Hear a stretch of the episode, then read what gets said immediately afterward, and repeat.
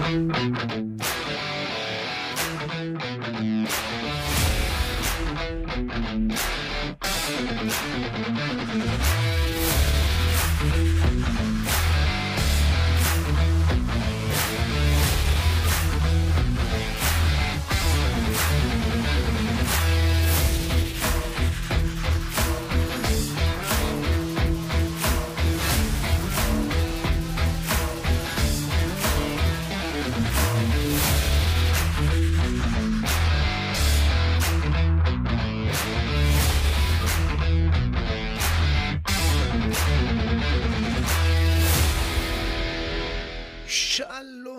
שלום, שלום, שלום, מה שלומכם? אני מקווה שאתם בטוב, אני אליאן מרשק, אתם צופים ומאזינים בדיבור צפוף, אנחנו בעיתונות אזרחית, והלילה אנחנו בלילה מאוד מאוד מאוד טרגי, לצערי הרב, פיגוע שמכה בירושלים, בצומת רמות שם, בכניסה לעיר גם.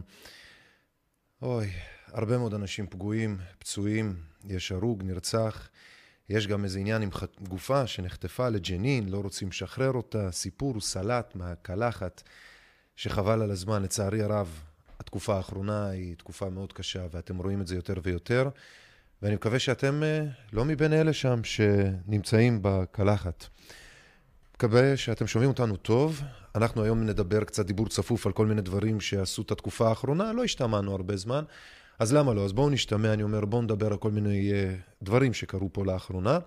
בין היתר, בין כל שאר הדברים, אני רואה שפה טיפה חשוך, פה טיפה קצת יותר... Uh, זה, זה מעניין, זה מעניין הדברים האלה. אתם מוזמנים לכתוב לנו בשידור, תכף אנחנו, יש לנו פה רשימת נושאים מאוד מעניינת על הפיגוע כאמור בירושלים, תכף אנחנו נרחיב על ועידת האקלים, בודקי עובדות, מונדיאל פלסטינאים, על מעגל כבשים נגד כיוון השעון. אורלי בר-לב שגם החליטה להתעורר, אבל טוב מאוחר מלעולם לא, ומשטרת חתול ועכבר ועוד כל מיני דברים שקרו לאחרונה. קצת לפרק, קצת לצחוק, קצת להסתלבט, הרבה לכעוס לצערי הרב, אבל היי, בשביל זה אנחנו עושים את הדיבור הצפוף הזה, כי יש הרבה שם גורמים בתקשורת שפשוט לא עושים את העבודה בשבילנו, ואנחנו צריכים לעשות אותה בשבילכם ובשבילם. אז למה להתעצבן לבד? אני אומר, בואו פשוט נעשה מה שנקרא דיבור צפוף ולא נתעצבן יותר מדי. דיבור צפוף, ניתוח קטעי חדשות ומדיה למען אנושות מיודעת יותר. כן, זה אנחנו, בהחלט זה אנחנו. אבל כאמור, לצערנו היום הוא לא יום טוב בכלל. היה לנו אה, פיגוע בירושלים, היו מלא הרוגים. אני ככה, רק כדי שאנחנו לא נבלבל במילים, אני אכתוב את המונח הזה בגוגל, ניתן לדברים לעשות את שלהם. ובפיגוע משולב, שני מטענים, שככל הנראה יכול להיות הופעלו באיזשהו, מה שנקרא, שלט רחוק. אז 18 אה, פצועים מפיצוצים בשתי זירות, מטעני חבלה הוטמנו בכניסה לעיר, שם נרצח אדם אחד, ונפצעו 11 נוספים בצומת רמות, שם נפצעו קל שלושה, זה אה, של ישראל היום. אה, הכתבה, כביש אחד, כביש אחד נחסם חלקית לתנועה, ועוד כל מיני גורמים כאלו ואחרים עם התגובות שלהם. מכאן אנחנו מוסרים את אה, תנחומינו למשפחות של הנרצח, של הפגועים, של האנשים שבאמת העולם שלהם חרב עליהם ברגע אחד. אז על כן אנחנו ברגישות המתבקשת מחד, עם זאת, עם השיניים והנשכנות מאידך, אנחנו נעשה את התוכנית היום בהבנה ששוב, אנחנו לא מסתלבטים חס ושלום על מי מהאנשים המסכנים, אלא בהחלט שולחים את חצנו לעבר השלטונות, לעבר הכתובת הנכונה, לדעתי, לדעתנו, לדעת רבים. אז uh, תחזיקו את הכיסאות שלכם, אנחנו, מה שנקרא, אנחנו מתחילים. דיבור צפוף, ניתוח קטעי חדשות ומדיה למען אנושות מיודעת יותר.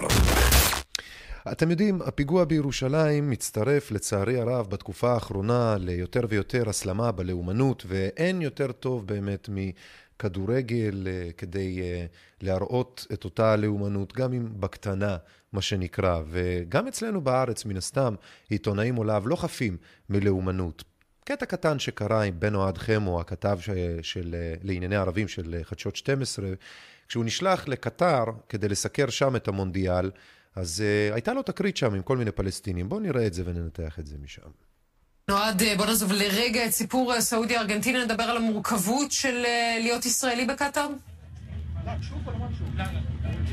להיות עיתונאי ישראלי בקטאר בעיקר, אני חייב לומר לך, וכן, את יודעת, יש פה שמחה, ויש פה קרנבל, ויש פה חגיגה אמיתית, צריך לומר, והיום, אה, כמו שראית, נכחנו באחת הסנסציות הכי גדולות בהיסטוריה של הכדורגל העולמי, מאז ומעולם, עד כדי כך, הכל נכון, ובכל זאת, יש עוד דברים שקצת מעיבים, יונית, ואני אספר לך שהנוכחות שלנו כאן, עם קובייה ישראלית, עם איזה קובייה? סליחה שאני שואל, אוהד חמו שמה וזה, הוא בינתיים מתאר את המצב העגום, בהתחלה זה כאילו טוב, ואז כאילו מצב עגום, ואז הוא עם קובייה ישראלית. אה, סליחה שאני אומר, קודם כל זה נראה משולש. אני לא חושב שזה קובייה. יש לנו אחד כזה, תאמינו לנו, אנחנו יודעים את ההבדל בין קובייה למשולש. דבר שני, מה זה אומר ישראלי? אתה באמת חושב שכשרואים אותך, מסתכלים כאילו עליך, הם אומרים, הנה ישראלי, הנה לא ישראלי? כאילו, מבחינת הקובייה הזאת שאתה מדבר עליה? ואולי בעצם אתה פרצוף מוכר, אולי זה מה שהיה צריך להעלות בדעת, כי אנשים מוכרים, כמוך, שנמצאים בטלוויזיה כל היום, ובתכלס מייצגים ערוץ או מדינה שמבחינתם היא מחרבנת על הערבים וכל מיני כאלה, אתה כעיתונאי לא אמור להיות בהלם כפרה עליך, קובייה ישראלית עולב. בואו נמשיך, זה מעניין.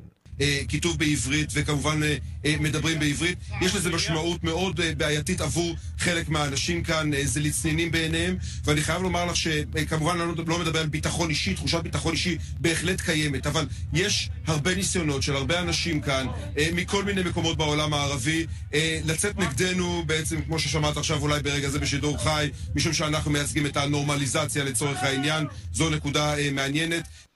זה מצחיק, אתה יודע, אתה נמצא שם, אוהד, אתה בעצם יודע ערבית, וכשהם צועקים את הדברים שהם צועקים, ואתה אומר, יכול להיות שהנה שמעתם, אז לא נעים לומר, אחי, אבל אתה זה שאמור לתרגם לנו מה אנחנו שומעים, וכשאתה אומר, הנה שמעתם, היית צריך להגיד לנו מה שמענו כפרה עליך. כי עכשיו כל מיני צעקות שהולכות שם, אנחנו שומעים רק צעקות סתם כאילו קולות, ואתה על כל דבר כזה עכשיו שיש מאחוריך, תוכל להגיד שזה איזה משהו, כדי להטריל אותנו ולנפח יותר את הסיפור.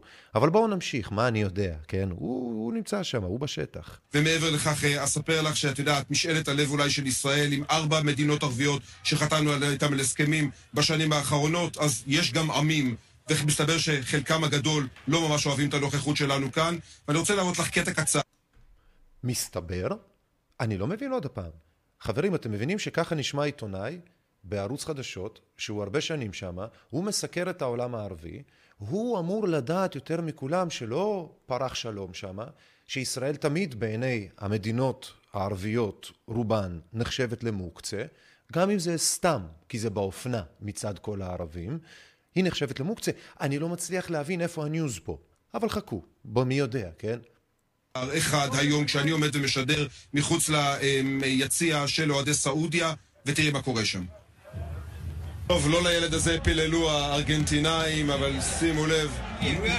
מרחבה. אהלן. אנא מישראל. מה פי ישראל? פי שסמו פלסטין.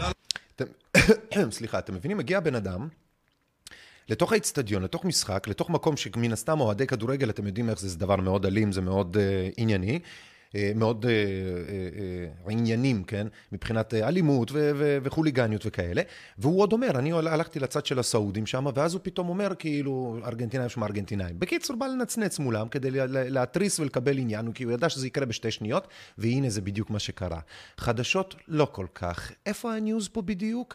זה הרי סתם לדחוף את המיקרופון לאיפה שהוא יודע לקן צרעות כדי שיעשו קצת רעש, כי היה לו משעמם. בדוק, בדוק. בואו נמשיך.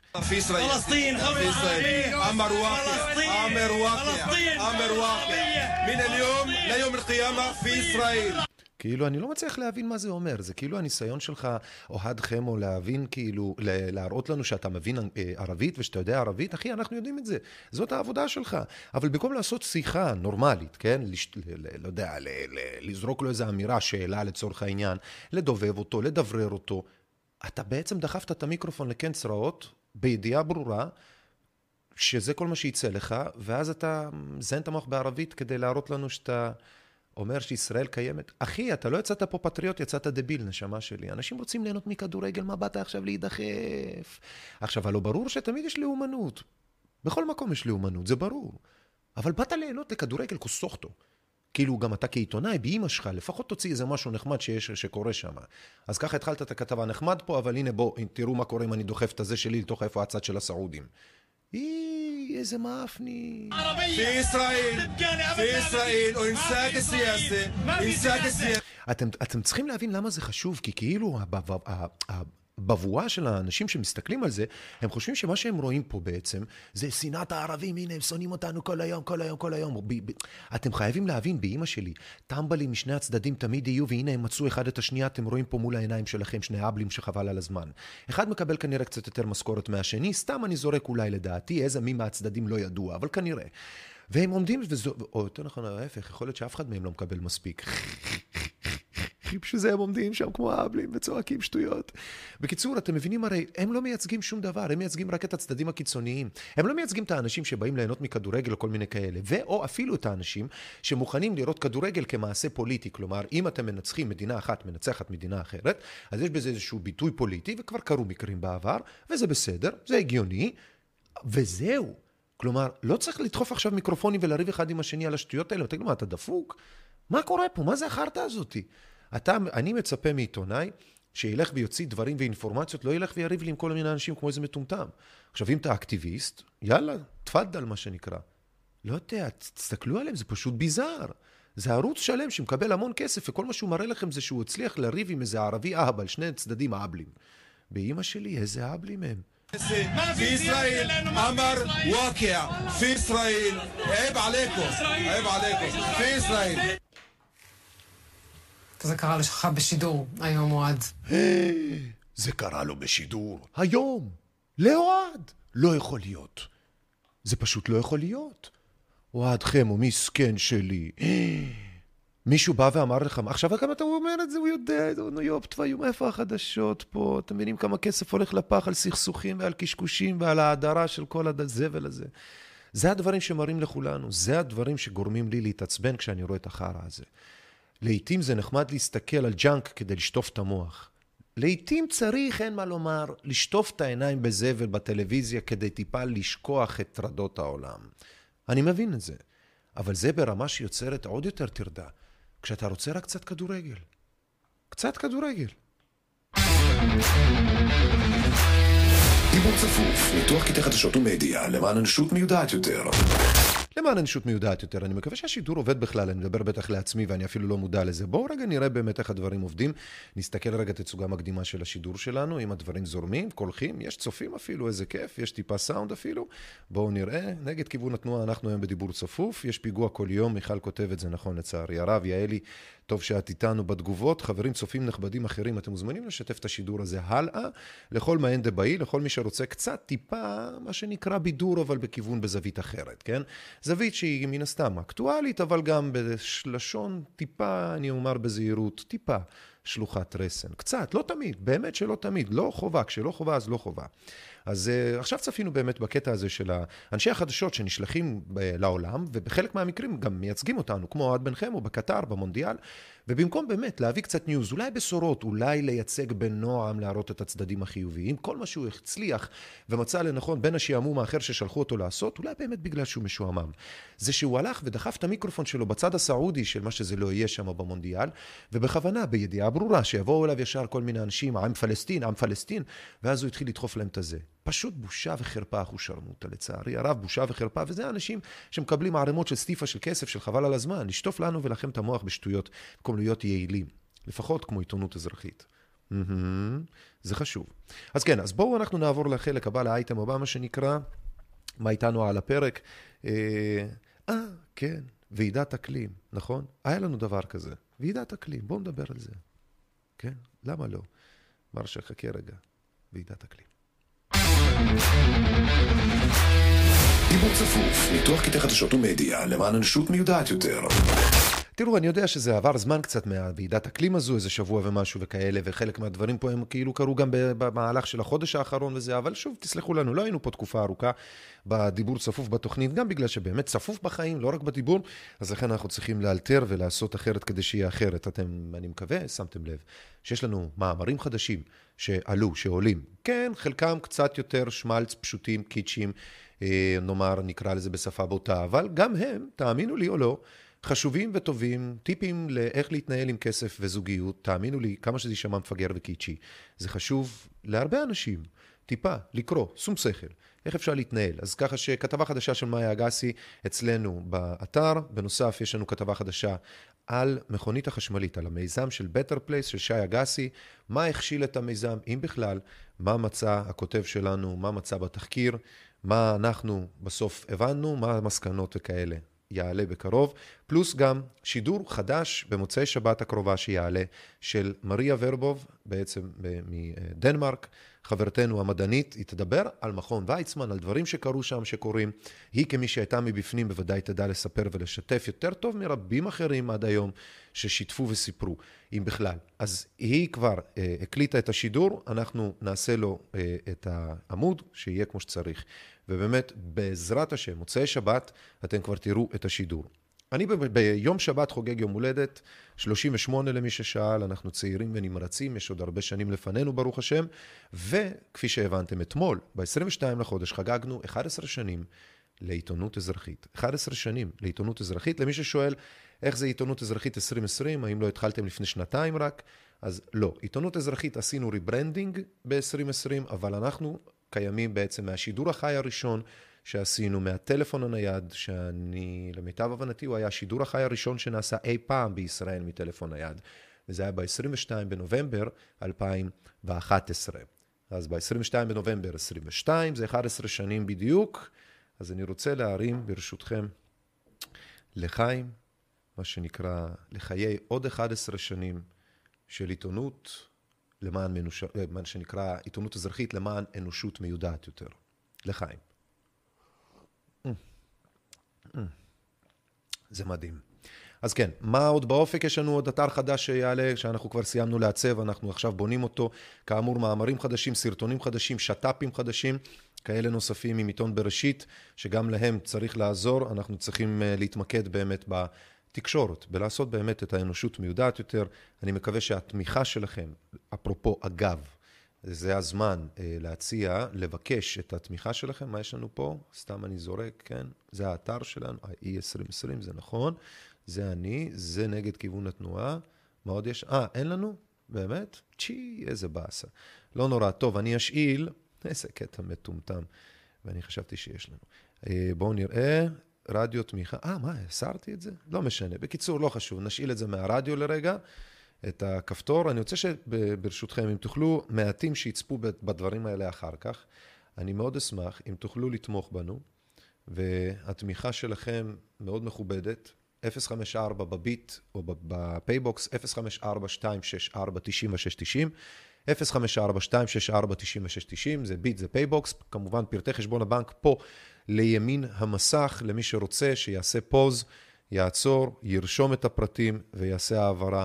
אנחנו מאוד מודים גם לכל האנשים הטובים שתמכו ועשו ונתנו עד היום, לא מובן מאליו לכל הקבועים ולכל המזדמנים, לכל אלה שנכנסים כמובן, לכל אחד מהכפתורי תמיכה שיש מסביב לחלון השידור פה, אנחנו שוב מודים לכם. אנחנו משפרים כל הזמן, הרבה עבודה, המון.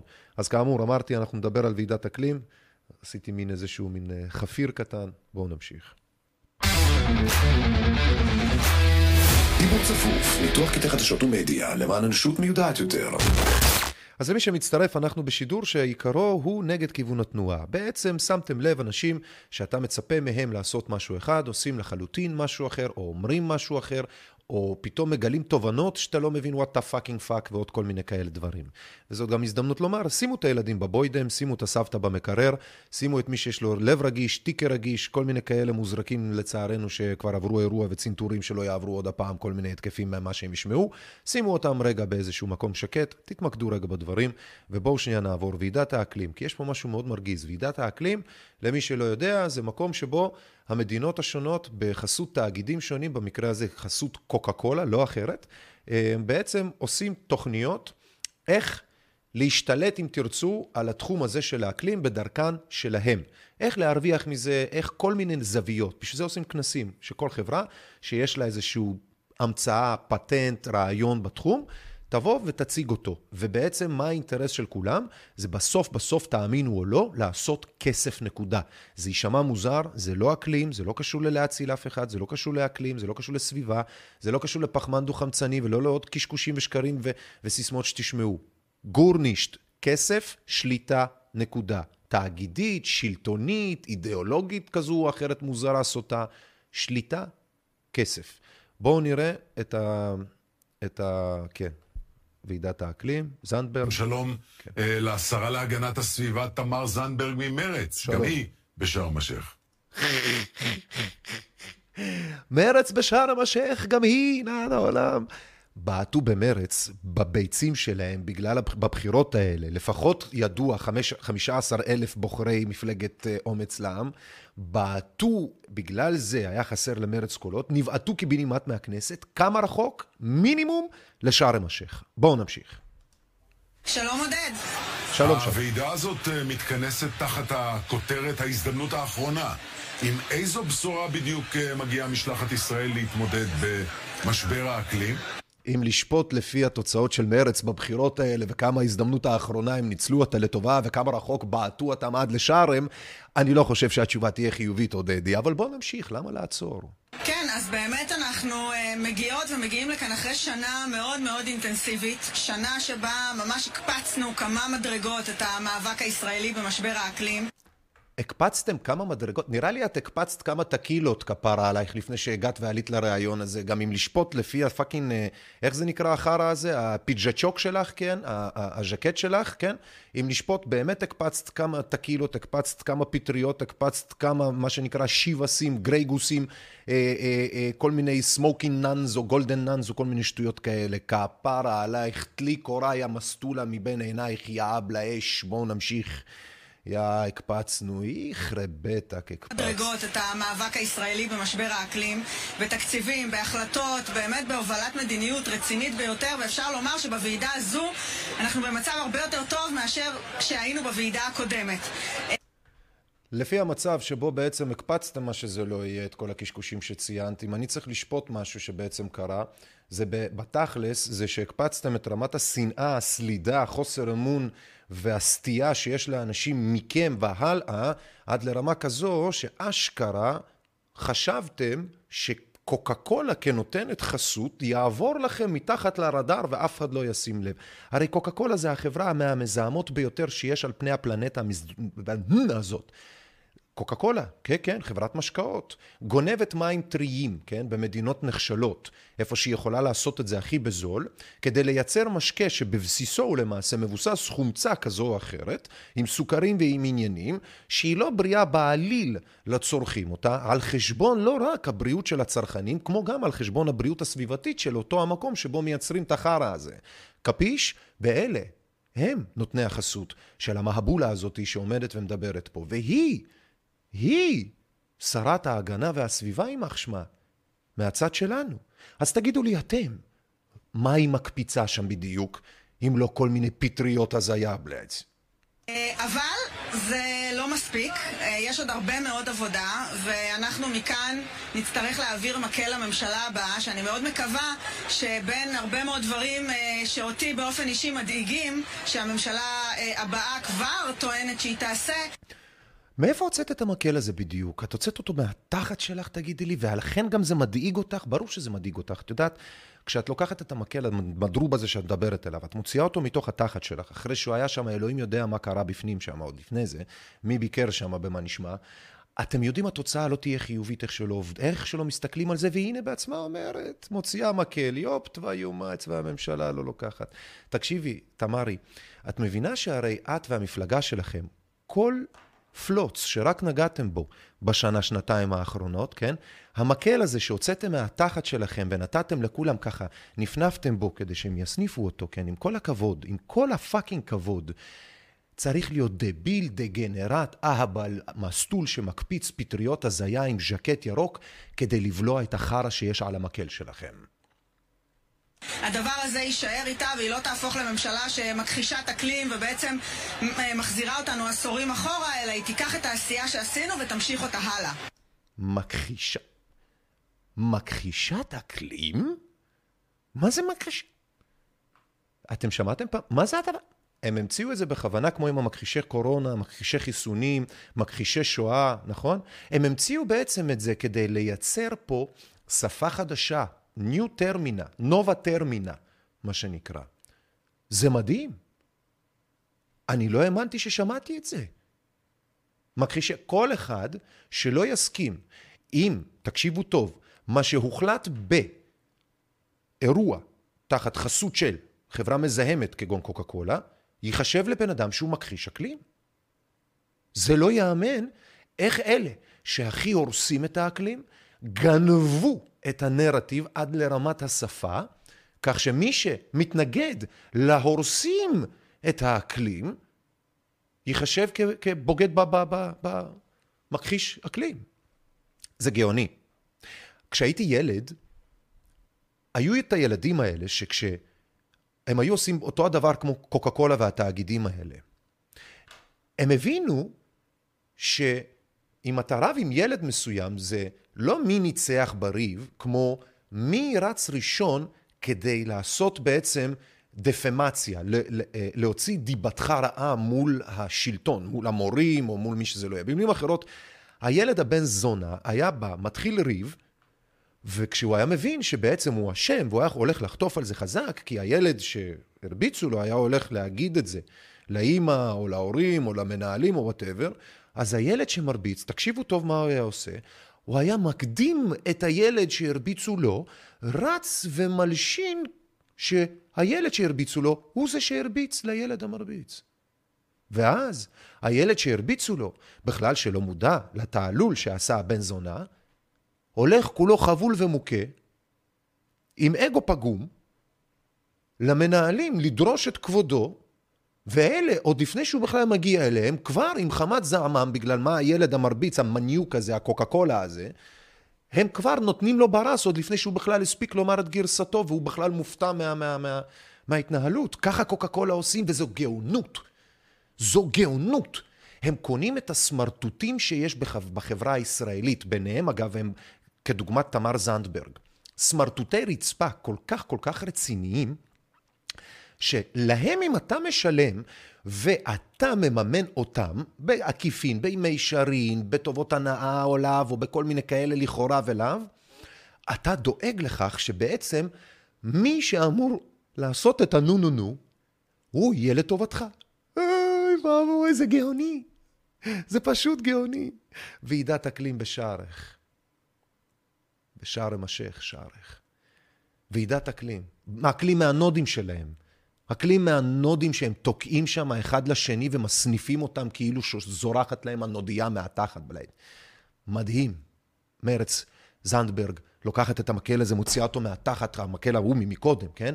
ומעבירה אותו בשער בין האנשים, והם, אה, איזה אקלים יש פה.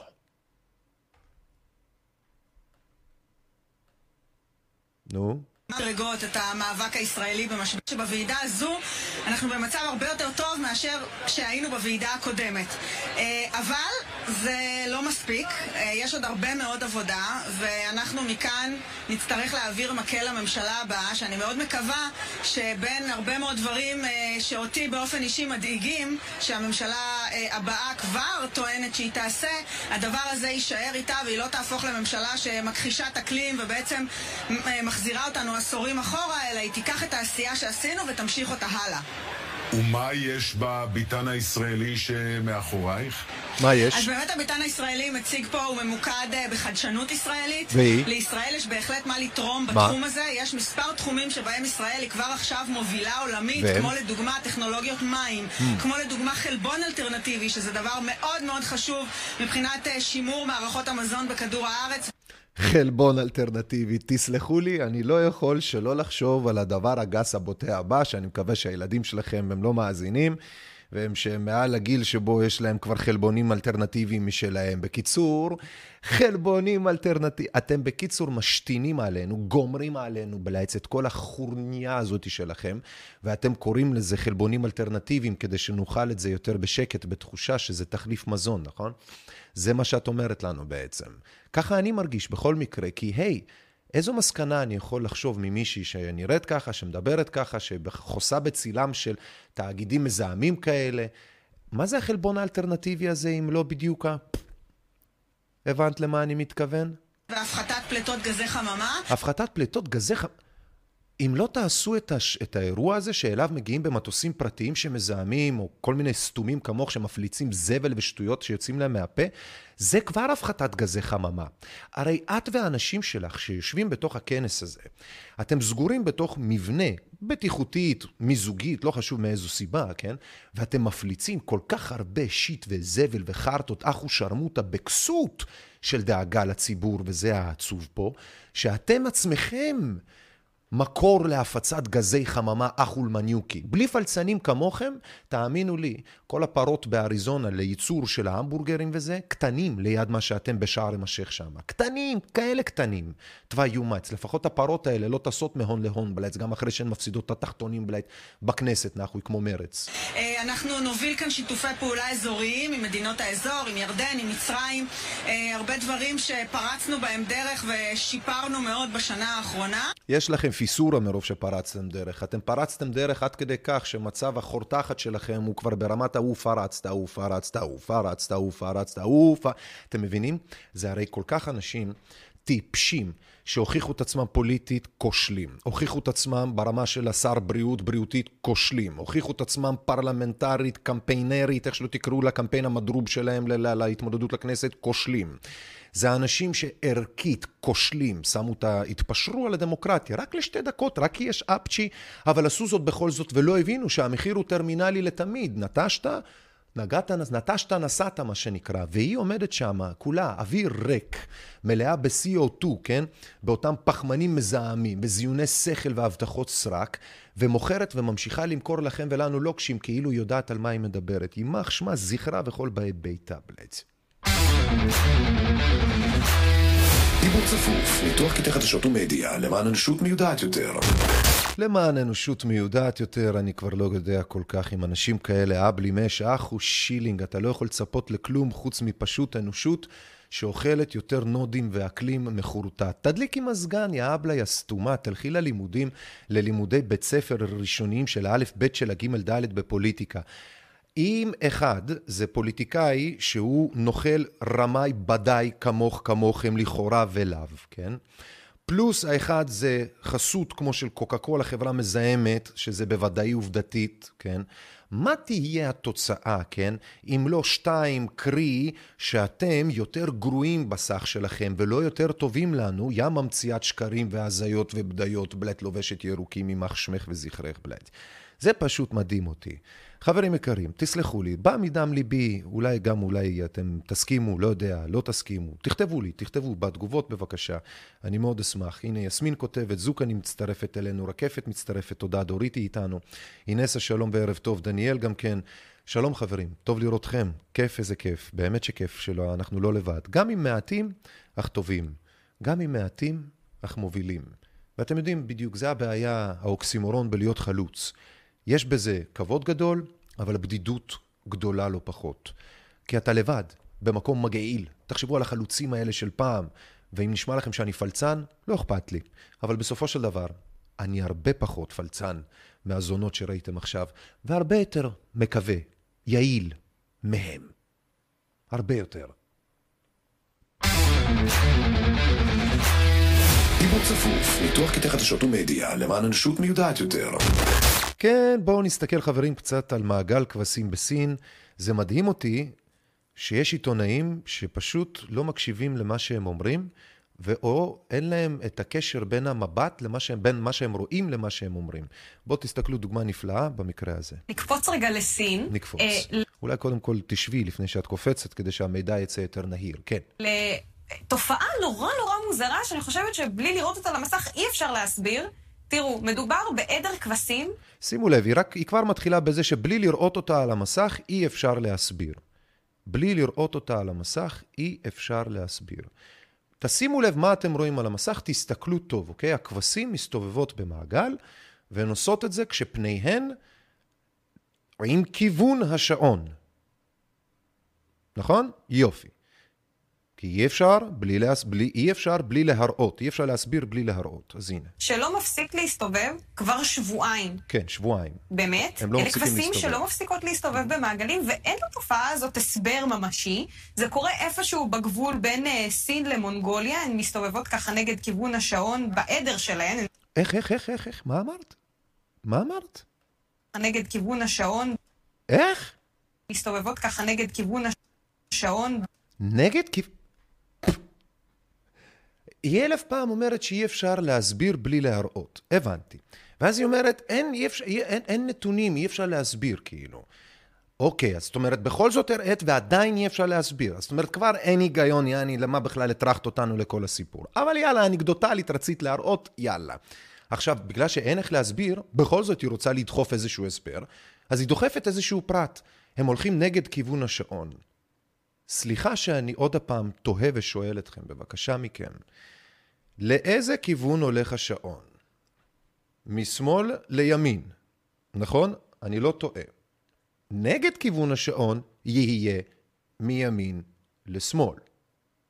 עכשיו, היא עדיין בטוחה במה שהיא אמרה, זה מדהים. איפשהו בגבול בין אה, סין למונגוליה, הן מסתובבות ככה נגד כיוון השעון בעדר שלהן, הן סגורות, הן לא יכולות לברוח, לפחות זה. עדת ראייה שקשורה. למכלאה שבתוכה האירוע הזה מתרחש, סיפרה שתנועת הכבשים התחילה לאט לאט, התחילו בודדות, ואז לאט לאט הצטרפו אליהן עוד ועוד חברות.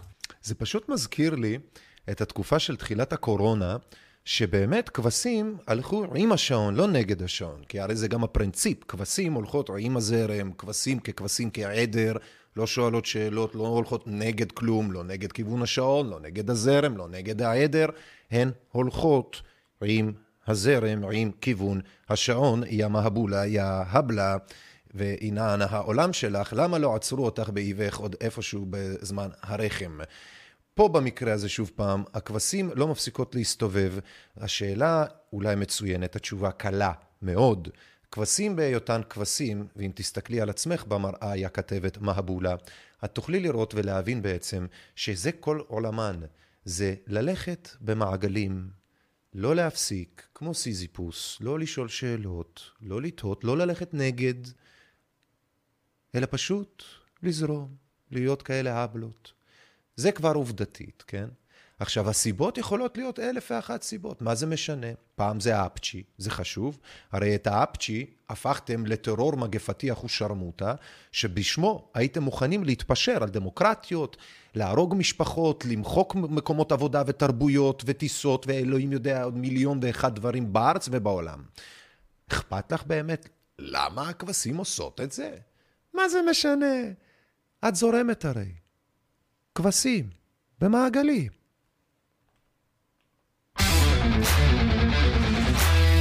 דיבור צפוף, ניתוח קטעי חדשות ומדיה למען אנושות מיודעת יותר. בטח, למען אנושות מיודעת יותר. אז בואו נעבור באמת מהמעגל הכבשים הזה של המבולים הטמבלים האלה, שלא רק שלא בודקים את מה שהם אומרים, לא בודקים את מה שהם עושים, ובעצם היותם כאלה נוהגים ככבשים. נראה לי המתמטיקה והדידוקציה פה די ברורה ופשוטה לכולנו. אה, שוב, כאמור, אתם מוזמנים לשתף את השידור הזה למי שתרצו במרחבי המרשתת, כי לנו אין רשות יותר להשתמש ביוטיוב, הם לא מוכנים לזרום איתנו. אז תעזרו לנו, תסייעו לנו בדבר הזה, בוואטסאפים, בפייסבוקים השונים וכאלה, תשתפו, תעבירו הלאה. אז זה היה מעגל הכבשים של ערוץ 2, 12 האבלים האלה, מפיצי הקורונה והפייק ניוז והטמבלים שלהם. ועכשיו אנחנו נעבור לאישה מוזרה בפני עצמה שקוראים לה אורלי בר-לב. אורלי בר-לב היא, אם אנחנו חגגנו בעצם לפני, אתמול, 11 שנים לעיתונות אזרחית, אז אורלי בר-לב הייתה מבין אלה שאני לימדתי אותן, איך בעצם את העניין הזה של שידורים. גם אם היא תגיד, זה לא קרה, היא לא תוכל להתעלם מהעובדה שאני זה שעשה, התמחה ולימד את כל הסביבה שלו. אז ככה שגם אם היא תתעלם, זה לא יעזור לעובדות. ומשאמרתי את זה, האישה הזו יש לה תעודת עיתונאות מארגון העיתונאים, מצוין, כל הכבוד לה, זה מאפשר לה הרבה מאוד דברים. במהלך השנתיים האחרונות, האישה הזו,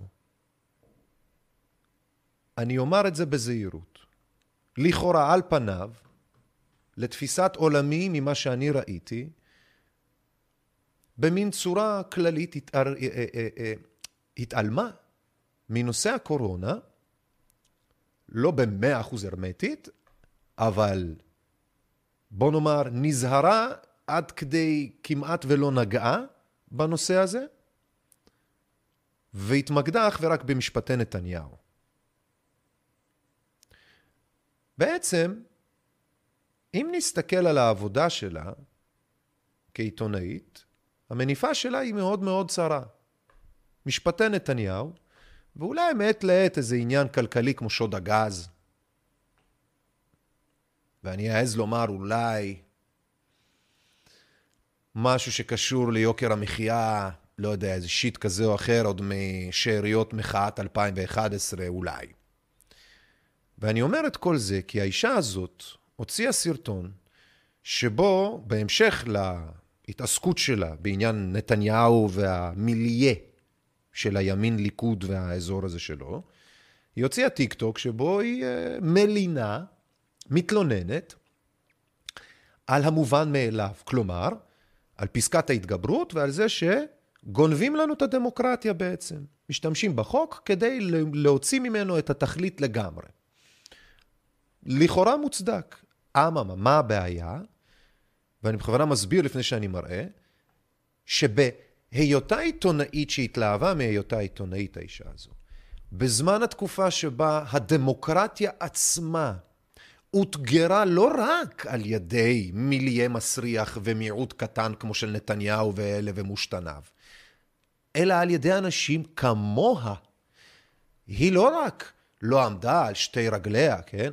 בהגנה, בחירוף נפשה העיתונאית לכל הפחות, כדי להגן על אנשים כמוני, כמוכם? לא ולא.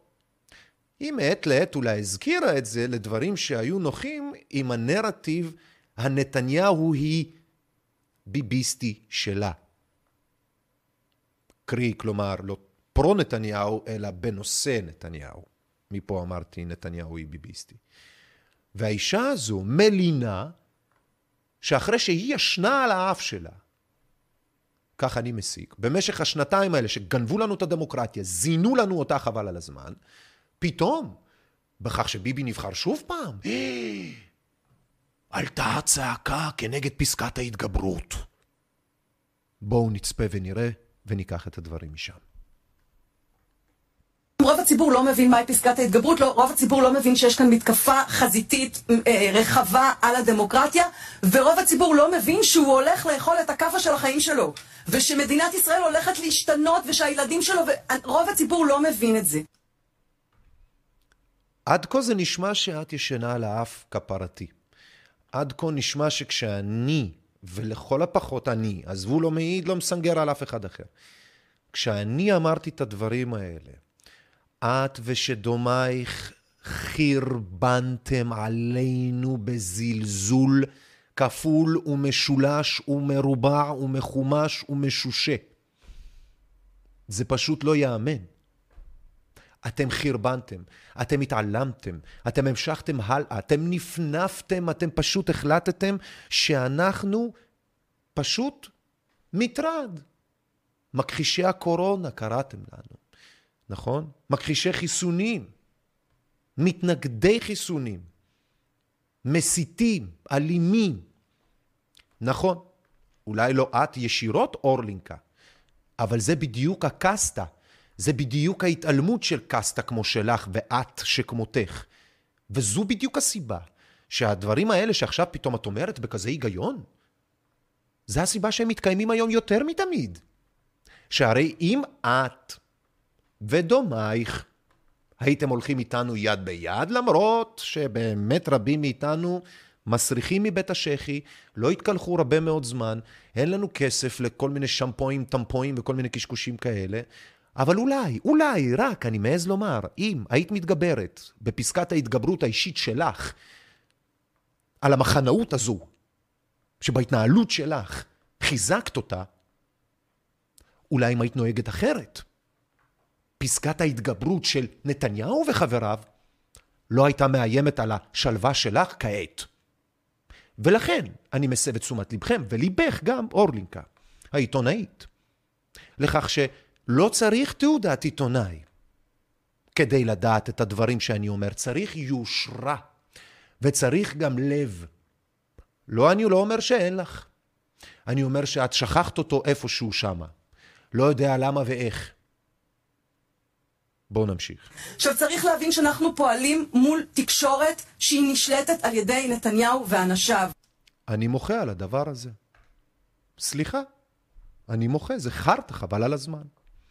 להגיד שתקשורת היא נשלטת על ידי נתניהו ואנשיו, זה כמו להגיד שמשרד הבריאות בשנתיים האחרונות לא נשלט על ידי מישהו שהוא איש שמאל באופן מובהק, להט"ב, שהלין בנושא הקורונה והשימוש בתקנות החירום שלה כדי להציל את התחת של נתניהו וכל מיני כאלה, ואז ברגע שנהייתה לו ההזדמנות לפעול אחרת, הוא לא פעל אחרת.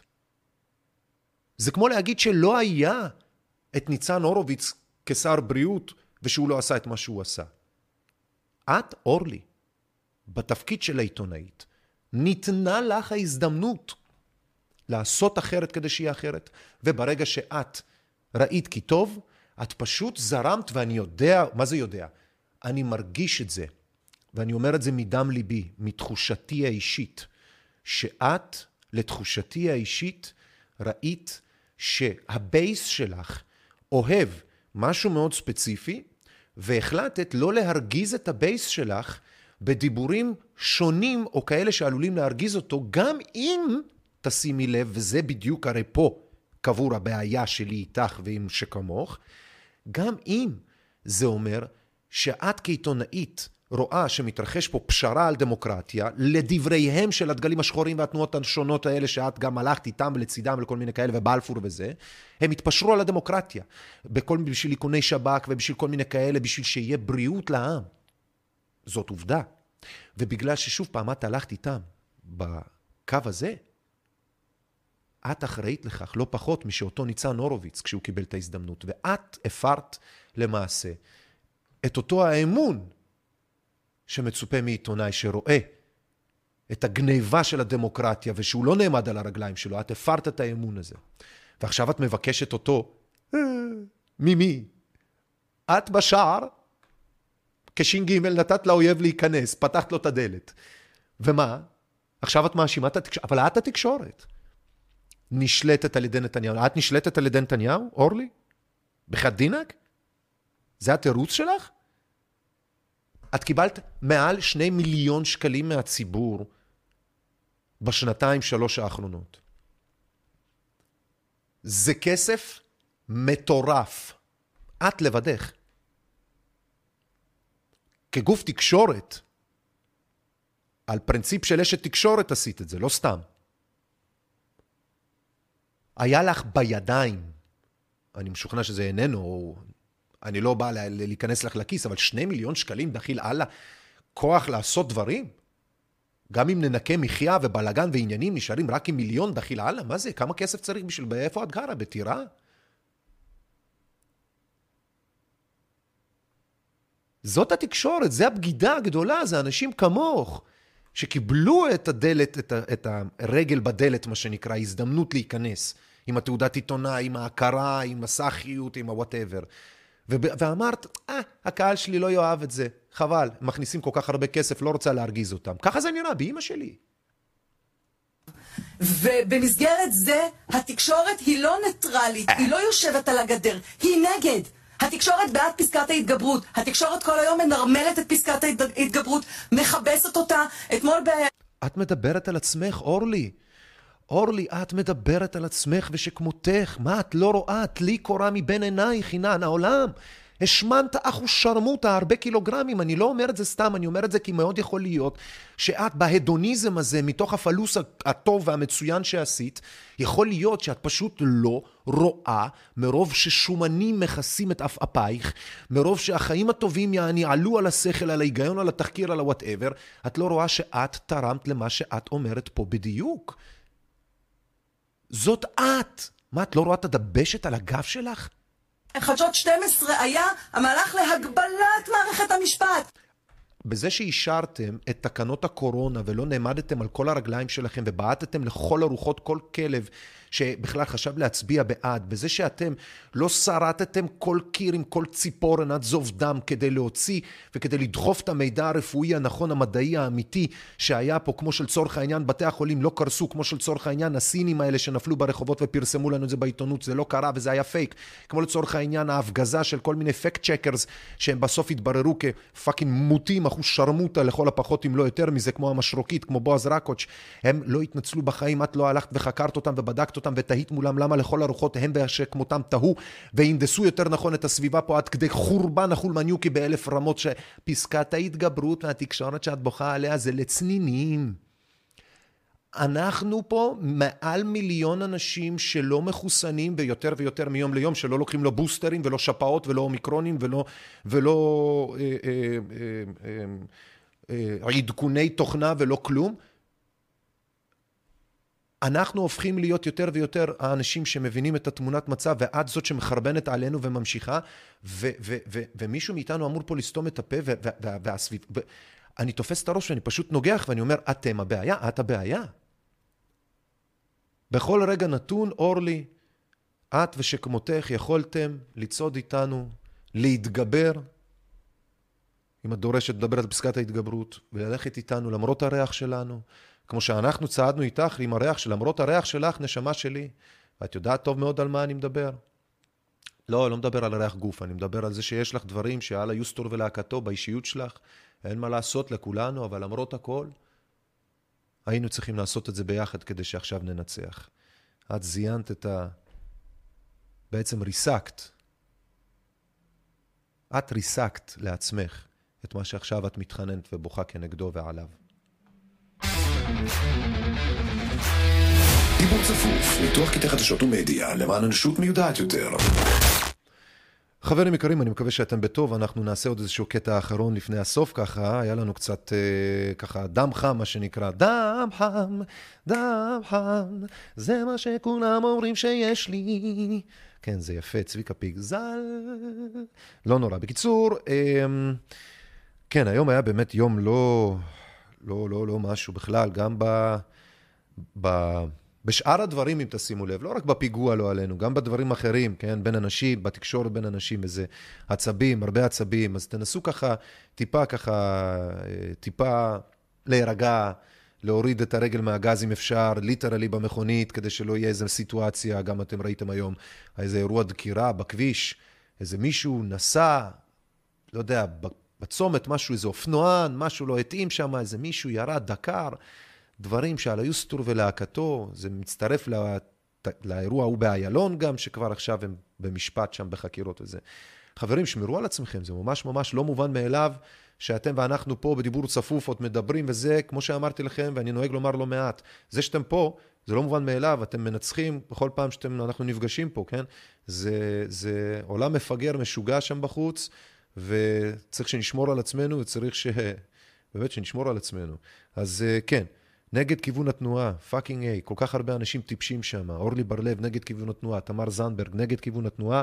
אני רוצה לסיים עם אה, אה, בודקי העובדות, בועז רקוץ', עוד אהבל, שהוא גם לדעתי בסגנון אורלי בר-לב, גם הוא אחושרמוטה נגד כיוון התנועה. בואו נסיים עם הקטע הזה שלו, כי זה חשוב לי אישית, יש לזה גם מאמר וזה. כשהקמנו את המשרוקית לפני שנתיים, טראמפ עוד לא היה נשיא, והמונח fake news עוד לא הפך בעצמו ל fake news. כבר אז היה לנו ברור שצריך לתת לקוראים, לאזרחים את הכלים להבין בסביבה תקשורתית כאוטית מה נכון ומה לא נכון.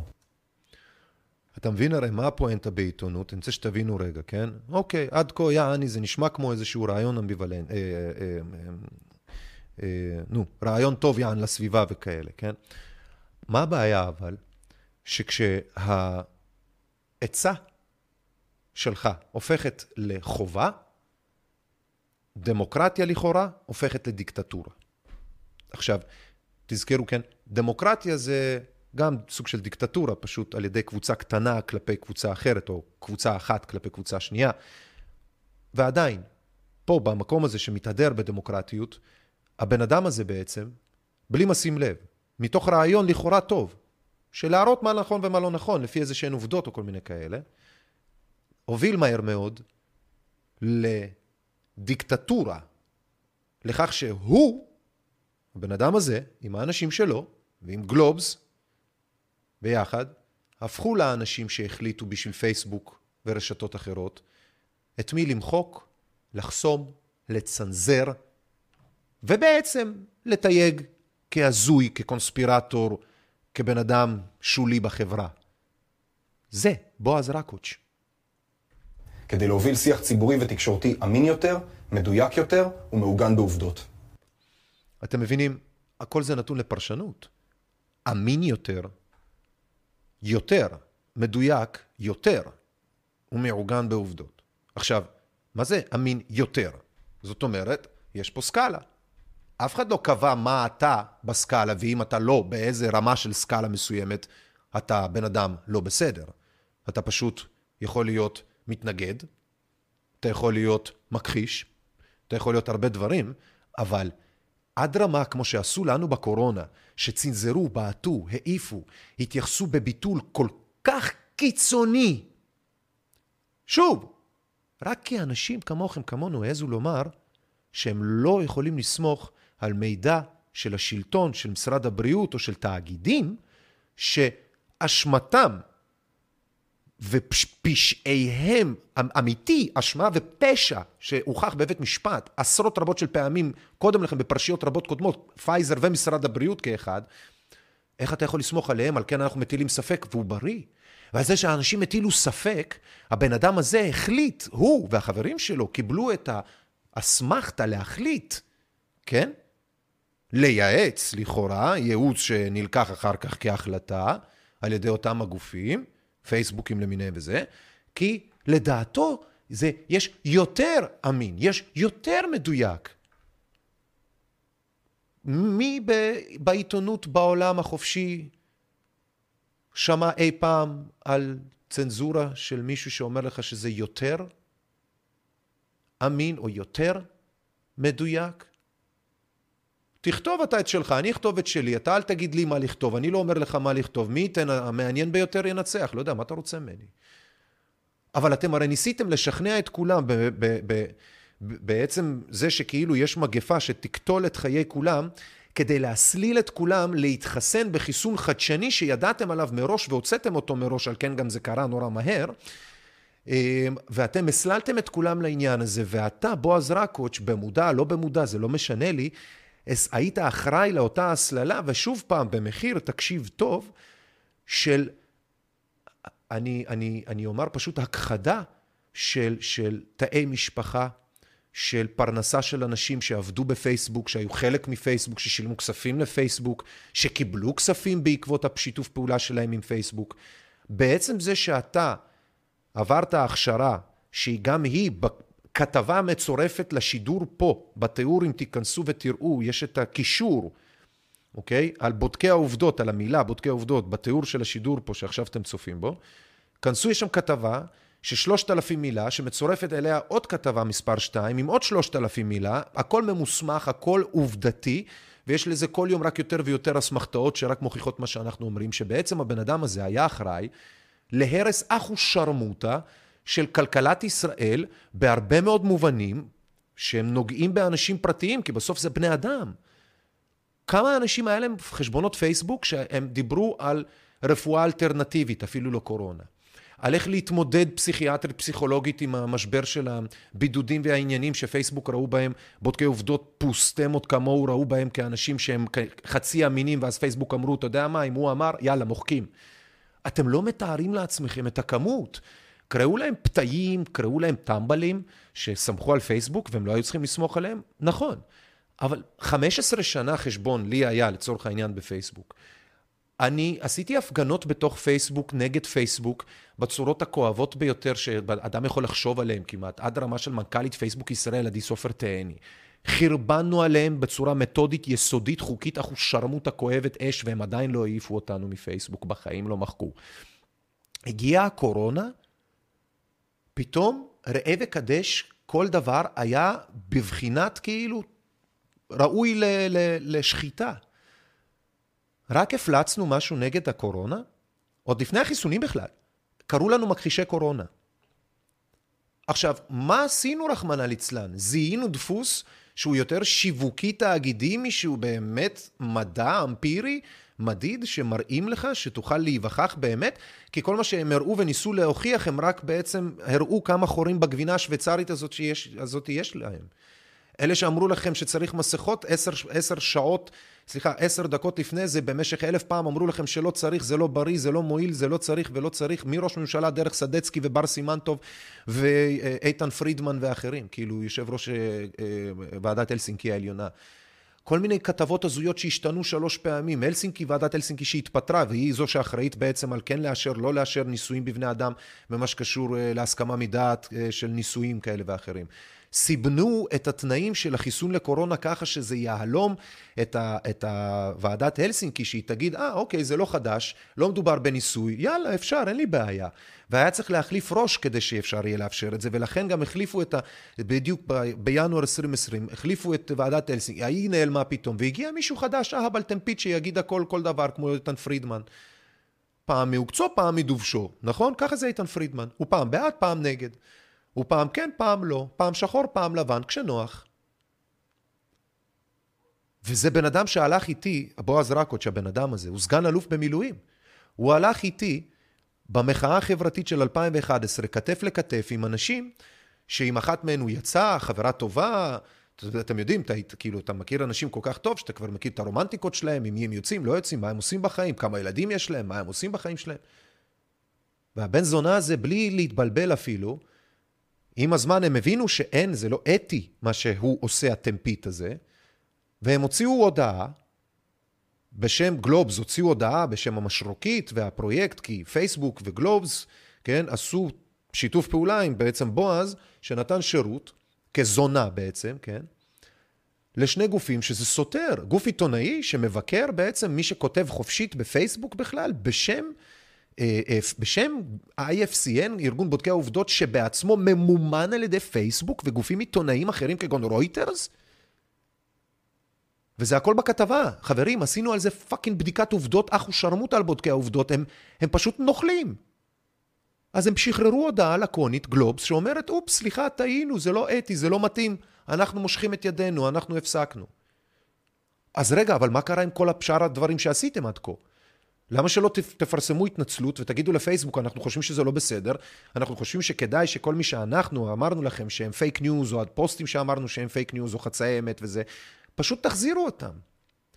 כי אני רוצה שאתם כנראה לא מבינים, כל מי שמחקו לו את הפוסטים ו/או את הפרופילים לחלוטין, עשו את זה על סמך אמירה וציטוט מאוד ברור.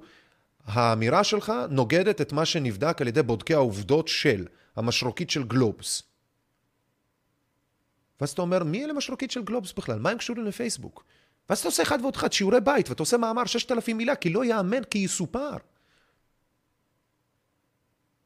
וזה בועז רקוץ', זה הבן אדם שהיה איתי ככה. אורלי בר-לב בן זונה.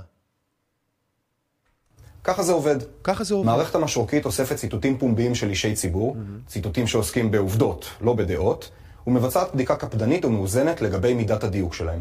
כל ציטוט מקבל ציון על סקאלה שבין נכון ללא נכון. מאז הקמתנו סרקנו אלפי התבטאויות, ולבסוף בדקנו ופרסמנו כ-350 אייטמים על פוליטיקאים מכל קצות הקשת הפוליטית.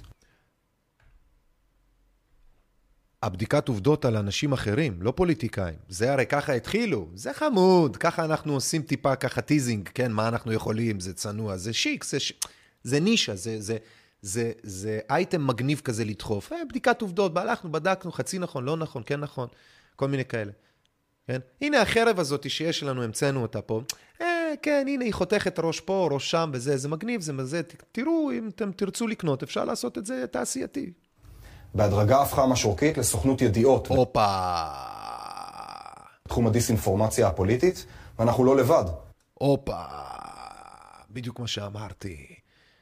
הם לוקחים משהו שהיה נישתי, קטן, נתנו טעימה, והם הלכו אינדסטריאל, תעשייתי, לאומי. איך הוא קרא לזה? בהדרגה הפכה משרוקית לסוכנות ידיעות. הפכה משרוקית לסוכנות ידיעות בתחום. הדיסאינפורמציה הפוליטית. בתחום הדיסאינפורמציה הפוליטית. אתם צריכים להבין משהו, אני מתחנן שתבינו. כל הפעמים שמדברים ומספרים וכותבים על דיסאינפורמציה פוליטית, היא מדברת על אנשים ברמה של בועז רקוץ', שעושים אותה. כלומר, לא בועז עושה, אלא אנשים כמו, שמקבלים כספים מארגונים מאוד כבדים, כדי לייצר בכוונה קמפיינים מיסאינפורמטיביים, כמו בועז רקוץ' והמשרוקית ושל גלובס וכאלה. בזה שהם משחקים אותה, גוף רשמי, גוף סאחי, שבודק עובדות, הם מכסתחים ומכבסים את ה fake news שפייסבוק והתאגידים השונים מנסים ועשו בהצלחה כאן. הם עושים את הכביסה הלבנה, או מכבסים בעצם. וזה בעצם מה שכבודקי עובדות הם היו אמורים לראות עוד לפני. כל טיפש שיעשה את השיעורי בית שלו על בודקי העובדות יבין שבעצם מדובר פה בנוכלות. זה כמו שמח"ש תהיה בודקת העובדות של עצמה, של השוטרים של עצמה, הלוא בוודאי שיש מחלקת חקירות שוטרים, נכון? אבל לתת, להגיד שעל על, על פי היישק דבר ורק הם יגידו מה נכון או לא נכון, זה הרי מטומטם, כל אחד הבין את זה, שצריך לשפוט גם במקביל במקור אחר שהוא חיצוני, כדי שיהיה עובדתי, מה שנקרא שיפוט הכי אובייקטיבי. שהמשרוקית, שמקבלים תקצוב מגלובס ומפייסבוק, שיש להם אינטרס משותף כלכלית ביניהם, חוזי, לא היום, אבל היה, הם יגידו על מי נכון או לא נכון? ואנחנו לא לבד. אתם לא לבד. בשנים האחרונות, על רקע משבר האמון הקשה בין אזרחים לנבחרי ציבור ולכלי התקשורת, כן. קמו ברחבי העולם עשרות ארגוני בדיקת עובדות, fact checking, כן. שמובילים כיום את המאבק בהפצת דיסאינפורמציה ומידע כוזב. מרביתם הוקמו כעמותות, אבל שליש משתייכים כיום לכלי תקשורת מסחריים. הופה. מיומה הראשון של המערכת היה ברור שלא נוכל לשרוד לאורך זמן כארגון עצמאי וקטן. כן. חיפשנו בית ראוי, שנוכל משבר האמון הקשה אתם, אתם מקשיבים לזה? פשוט מפוצץ מה שהוא אומר פה, והוא אומר את זה כאילו אין עם זה שום בעיה. בין אזרחים לנבחרי ציבור ולכלי כן, התקשורת, כן. קמו ברחבי העולם עשרות ארגוני בדיקת עובדות, כן. fact checking, כן. שמובילים כיום את המאבק בהפצת דיסאינפורמציה ומידע כוזב. אוקיי. זאת אומרת, קמו עשרות ארגונים שהם כאילו אלה שעושים את ה... את ה בכלים של הכסף שיש להם, הטכנולוגיות שיש להם, והעובדה שרבים מהם חולשים פיננסית על רשתות חברתיות, והרשתות החברתיות מממנות אותם, כמו פייסבוק, לצורך העניין, אם תבדקו, תגלו שזה כך. אז הם אלה שעושים את השיעורי בית ומוחקים אנשים. אוקיי. מרביתם הוקמו כעמותות, אבל שליש משתייכים כיום לכלי תקשורת מסחריים. רובם הוקמו כעמותות. ולמה? בגלל שבעמותות יש שקיפות. הגיוני, נכון? אבל שליש מהם משתייכים לכלי תקשורת מסחריים. מיומה הראשון של המערכת היה ברור שלא נוכל לשרוד לאורך זמן כארגון עצמאי וקטן. זה למה. כשאתה שואל למה, שמישהו יעשה משהו שהוא לא הגיוני. למה במקום של בדיקת עובדות, שאתה צריך להיות הכי ללא משוא פנים, לא שייך לאיזה ארגון מסחרי כזה או אחר, כמו שהם לצורך העניין, משרוקית, שייכים לגלובס, ארגון עיתונאי, מסחרי כמובן. לא הגיוני שזה סותר ועדיף שלא יעשו את זה, כי זה למראית עין אפילו זה לא נראה טוב. אבל אז הוא נותן את התשובה. כי הם ארגון קטן, והם חיפשו בית ראוי שיוכלו להיקלט בו. אח שלי, זה שאתה מחפש בית, למה אתה צריך לזיין אותי? למה אתה צריך לזיין אותי? למה אתה צריך להמציא שטויות שאתה אומר שיש לך עובדות, שאתה יודע את העובדות? אתה ממומן על ידי ארגונים כמו הפאקינג פייסבוק, שמממנים את אותו ה-IFCN, ארגון בודקי העובדות, שאתה נמנה עליו, אחרת לא היית נקרא, גם מקבל את השטמפה של הבודק עובדות. למה אם אתה חוזר עם השטות הזאתי ואומר, אני עכשיו קיבלתי אסמכתה מהשודד פה לידי, שאני עושה את מה שאני עושה לפי חוק, אז הנה, אני מזיין אותך עכשיו עם השוט והמקל פה, בגלל שאני עושה את זה לפי חוק. חיפשנו בית ראוי, שנוכל להיקלט בו ולהעמיק את השפעה שלנו על השיח הציבורי. כן, חיפשת מישהו שייתן לך את השטמפה, שתוכל לזיין אותנו בצורה כזאת, להשפיע על השיח הציבורי. הנה, אתם מבינים? הם, הם, זה, מה זה להשפיע על השיח ציבורי? הם literally בכוח של כסף, ולכאורה אמינות ו branding גדול, כן, של גלובס, של שמות כבדים, הם באמירה כזאת מוחקים אמירה של בן אדם, שהוא מדען, רופא, ובקורונה זה קרה המון. בעזרתם גם של אנשים כמו אורלי בר-לב, שלא היו מוכנים הרי, כן, לעזור לאנשים כמונו להיות, לעמוד כחומה בצורה. היום, חודשיים וחצי לפני הבחירות לכנסת, אני גאה לומר שמצאנו את הבית הנכון עבורנו. בית גלובס, בית ענייני ולא מתלהם, נכון. השואף לדיוק עיתונאי ולאחריות ציבורית, ברור. שמבין את הפוטנציאל הגלום בעבודת המשרוקית, אבל שכחת לציין שהוא גוף עיתונאי מסחרי. כלומר, מחויב קודם כל, לפני הכל, תקשיבו לי טוב, לבעלי המניות. הקשבתם טוב, לבעלי המניות. במילים אחרות, עם איזושהי פעולה, אתם שומעים אותי טוב, קטנה כגדולה, אסטרטגית או טקטית, תזיק באיזושהי צורה כזאת או אחרת, ואו תראה כעלולה להזיק באופן המיידי או העתידי, לרווח, או לשורה התחתונה של בעלי המניות, לרווח, הם לא יזרמו, או יבטלו, או יבקשו להתמודד עם הסיפור הזה. כאשר אני מזכיר לכם, הדברים האלה שעלולים להזיק לשורה התחתונה זה, לצורך העניין, אם גלובס ואו מי מבעלי המניות שלה מושקעים בפייזר, מה שהיו רבים ואני מזכיר לכם, אם רבים מהם מושקעים בחיסונים כאלה ואחרים, זריקות כאלו ואחרות, בכלל במניה של פייזר, כן? במניות של חברות מייצרות חיסונים ואו מחקרים או כאלה שאתה עושה אחד ועוד אחד, אתה אומר יש מגפה, מה יעלה? יעלה המניות של החיסונים, כי עכשיו ישאלו את עצמם על חיסונים. אז אם אני, גלובס, כדי לשרוד, יש לי בעלי משקיעים, בעלי מניות, שגם משקיעים בפייזר, הם ינשבו לרוח לגלובס של אל תפריעו לפייזר לעשות את העבודה שלהם. קרי, כל מי שיעז לדבר נגד החיסון של פייזר ברשתות החברתיות, אתם מקבלים כסף, ממון, תקצוב, מבעלי המשקיעים באלף ואחת דברים, ברמיזה, ברוח, בכתף קרה, באלף ואחת דרכים, באימייל ישיר. אתם תעשו כל מה שצריך, בודקי העובדות האלה, הפוסטמה הזאת שאתם רואים פה מולכם, כן? הבועז רקוצ'ים למיניהם. הם יעשו כל מה שצריך לפי מה שיגידו להם מי שצריך להגיד כדי לא להפריע, ואו כדי לנטר וכדי לצנזר את מי שצריך לצנזר, שלא יפריע למניות לעשות את העבודה שלהן. וזה לא פשע. ככה עובד עולם הביזנס.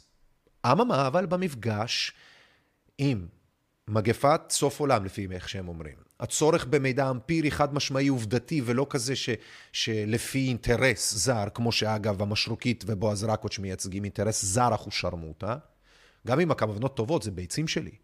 אינטרס זר, נקודה. הם הכניסו חזיר להיכל, גם אם בטעות, גם אם שמו לב לזה רק מאוחר יותר, הם חזיר בהיכל. ובגלל חזיר כזה, טומאה כל הבית. כולו טומאה. בעבודת המשרוקית הם חיפשו בית, כי לא היה להם כסף. זה לא כלכלי לעשות את מה שהם עושים כגוף קטן. וחלק מהאנשים אני מכיר אישית שעבדו איתו, שעובדים איתו שם, שעבדו איתו. זה פשוט מדהים. הם פשוט פושעים אחושרמוט האנשים האלה. הוא בעיקר מבין כי בעידן הפייק ניוז הציבור זקוק קודם כל לדבר אחד בסיסי לפני כל השאר, לעובדות. נכון, ובשביל זה אנחנו גאים להציג לכם את עיתונות אזרחית, השנה ה-11, ובעזרת השם לעוד 11 שנים קדימה. שיהיה לכולכם ערב טוב, כל טוב. אני אגיד תודה ענקית לכל האנשים הטובים. נעשה מעברון ונסיים. דיבור צפוף, ניתוח קטעי חדשות ומדיה למען אנושות מיודעת יותר. חברים, אני רוצה להגיד תודה רבה, תודה ענקית. לדוריטי, לצוות היקר, לחברים שמסביב, שתומכים, למעטים אך טובים, באמת, למעטים המוכשרים, העקביים, שמסייעים בידינו לעשות את מה שאנחנו עושים. כתבות נוספות, מאמרים נוספים יעלו, תירשמו אצלנו באתר, בפעמון האדום מימין למטה. למי שפשוט, אתם יודעים, אין לו כוח עכשיו לבדוק כל הזמן וזה. פעמון אדום מימין למטה, אוקיי? בין אם במחשב שלכם, זה גם עובד בכל מחשב, אה, או בין אם באנדרואיד שלכם, או באייפונים, או כל מיני כאלה, תבדקו, תעשו, תירשמו, ובעזרת השם, חברים, אנחנו כמובן ניפגש בשידור הבא. אני רוצה לעדכן, יש לי יום הולדת בשבת, אני לוקח כמה ימים ככה חופש נופש. גם בתחילת דצמבר, הדברים יימשכו לתחילת דצמבר. אז למעשה, אני אתפנה ממש בשבוע, לקראת סוף השבוע הראשון של דצמבר, אה, להמשך פעילות. כמובן שבתווך, בבין לבין, אני בתקשורת, יש עוד דברים שהם אה, במחסנית, מה שנקרא, מוכנים לפרסום. יהיו מוכנים עוד שידורים, עוד מאמרים, עוד דברים שמאחורי הקלעים אה, אנחנו נעשה, והם יעלו. אני בינתיים אהיה בחופש נופש, קצת אה, בעזרת השם נרים, נמריא לחו"ל אחרי הרבה שנים שלא היינו, כי עכשיו באמת, אני מקווה שבאמת אפשרי, בלי כל מיני תוספות לא נעימות ובדיקת אה, חורים, תחורים ועניינים. אה, ובעזרתכם האדיבה, אם תתמכו בנו כספית, משאבית, אנחנו אה, מחפשים, כמובן, אנחנו צריכים אולפן, אנחנו מחפשים, צריך אולפן, צריך צוות, לעבות יותר, אנשי ידע, אנשי כישרון, כותבי תוכן, יוצרי תוכן, אנשים שמבינים בכל מה שאנחנו עושים ורוצים לתמוך ולסייע. info כרוכית ie2020.net, זה התיבת הדואר שלנו, info כרוכית ie2020.net. אה, אני אשמח גם לתמיכה שלכם, באם תוכלו לתמוך בנו כספית, שוב פעם אני אומר, אה, ואו משאבית, אני יותר מאשמח. 054-264-9690, זה הביט שלנו והפייבוקס. 054-264-9690. זה הביט, הפייבוקס, החשבון, פרטי חשבון הבנק לימין המסך.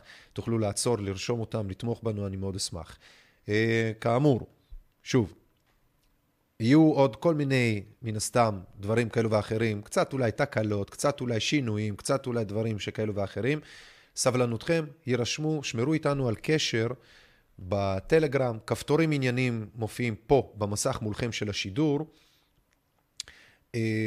מופיעים במסך של השידור אה, של הטלגרם, הכחול זה העדכונים, השחור זה הצ'אט אה, לטלגרם. יש כפתורים קטנים יותר שנמצאים מתחת לשורת החיפוש, אה, שגם שם יובילו אתכם לכל מיני קשקושים כאלו ואחרים, רשתות כאלו ואחרות. שמרו איתנו על קשר בבקשה, תתמכו בנו, תרימו לנו, תעזרו לנו, שיתופי פעולה נוספים, אגב, מעניינים כאלו ואחרים.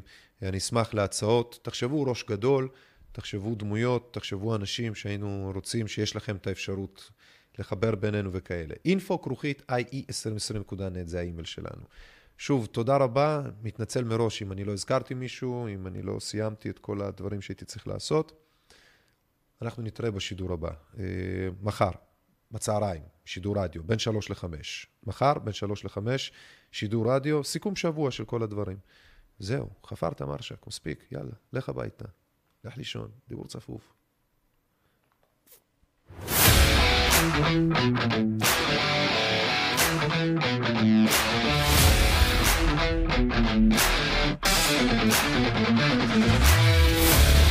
דיבור